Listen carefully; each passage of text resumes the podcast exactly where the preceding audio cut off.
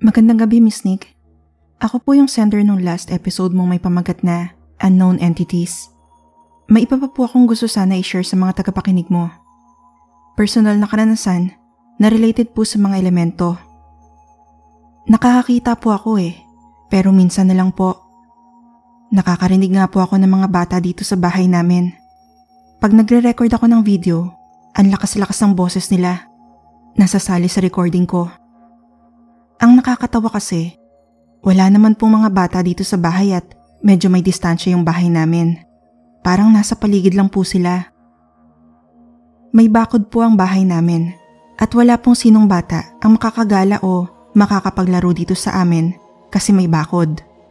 Kakailanganin pa nilang dumaan sa harapan namin para makapasok sa loob ng bakuran. Meron po akong mga drawings ng mga sinasabi kong entities pero siguro next time ko na lang ipapakita. Medyo busy pa po kasi ako. Nitong Miyerkules ng gabi nga po, nakakita ako ng itim na usok sa kulambo. Tapos pagtingin ko sa may kisame, may gumagapang na parang puti na figure. Hindi ko ma-describe kung ano yun eh. Nabanggit ko sa previous episode ang tungkol sa asin. Naglalagay ako ng asin sa kulambo. Binabalot ko po sa supot. Tapos pag sobrang lakas ng nararamdaman ko, Nagsasaboy na ako ng asin sa paligid. Tapos kukuha pa ako ng maraming asin pang stock. Meron din po akong nakuhang video na pinaglalaruan ako. Pwede ko pong isend sa inyo pag may load na ako kung gusto niyo po. Nitong February kasi, nagpapatay sindi ang ilaw sa kwarto namin. Kaya ko naman pong matulog mag-isa. Iniiwan nga po ako ng magulang ko dito sa bahay na mag-isa eh. Eh ang laki-laki ng bahay na to. Matagal po kasing inabandona ng mga may-ari ang bahay na ito kung saan kami nakatira. 30 years pong wala nakatira dito kaya hindi nakapagtataka na tira nito ng kung ano-ano at sinong mga entities. Tulad po ng nabanggit ko sa unang kwento ko, kami na po ang nagsisilbing caretaker ng bahay. Yung mayamang pamilya na may-ari po kasi eh, sa Amerika na nakatira. Ancestral house po kasi nila ito kaya gusto nila may mag-aalaga ng bahay. Madami-dami na po akong karanasan, Miss Nick. Hindi lang dito sa tinutuluyan naming bahay. Pati sa bahay ng tiyahin ko, madami ring nakatirang iba't ibang elemento. May mga pagkakataon nga na binabangungot ang mga pinsan ko. Sinasakal daw sila. Pero pag andun daw po ako, hindi sila naglalaruan. Yung tiyahin ko po ay isang OFW. Wala po siyang anak, kaya kaming magpipinsan ng tumatao sa bahay niya. Bali yung residential property na yun po ay under construction pa at nahati sa tatlo. Sa tiyahin ko, ng mama ko, at saka sa adopted son niya na kamag-anak lang din namin. Kami yung unang natulog sa gitnang bahagi ng bahay. Wala pa pong kuryente noon pero may tubig na. Lumabas talaga yung, alam niyo yung agta? Yung kapre? Lumabas yun sa banyo tapos sinilip kami. Habang natutulog ako, ate ng mama ko, anak niya, hinila nung agtayong paa ng pinsan ko.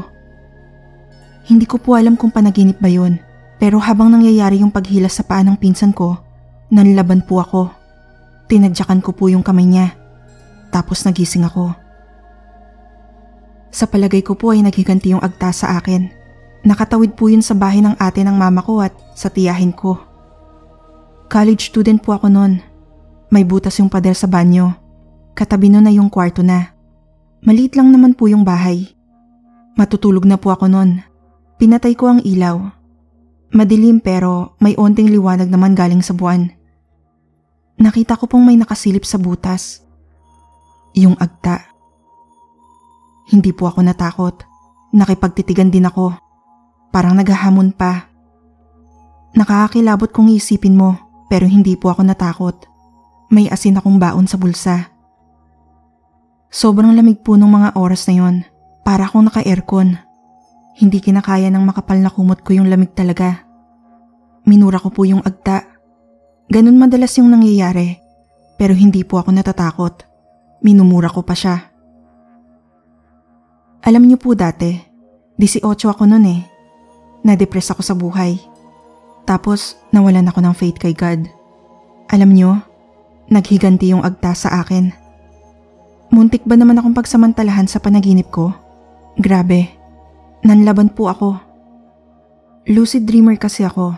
Nakokontrol ko yung galaw ko. Sa panlalaban ko, sinakal na lang po ako ng agta tapos sinaksak niya ang leg ko gamit yung kuko niyang ang haba-haba. Feel na feel ko na talaga yung laman ko sa leg na para na talaga akong mamamatay.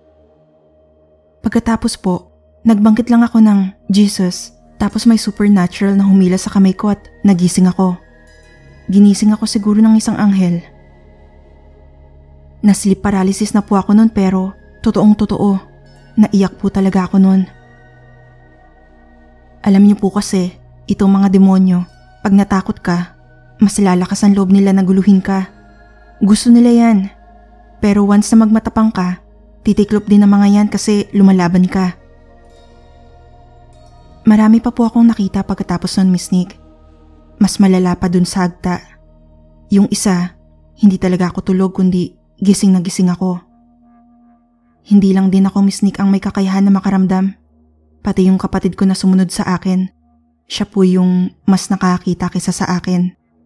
Meron pa nga siyang kaibigang elemento na nakatira sa balete. Lahat nakikita niya. Dati kasi naglayas siya kung saan saan siya napadpad.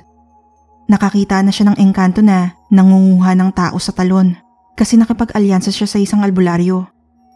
Nakwento niya lang sa amin nung bumalik na siya sa bahay. Marami nagsasabi sa akin na magpa-psychiatrist, Miss Nick. Kasi hindi sila naniniwala sa akin Iilan lang.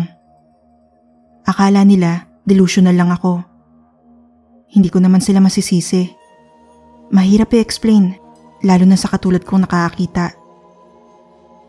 Hanggang dito na lang po muna ulit, Miss Nick. Maraming salamat sa mga nakinig at magandang gabi sa inyong lahat.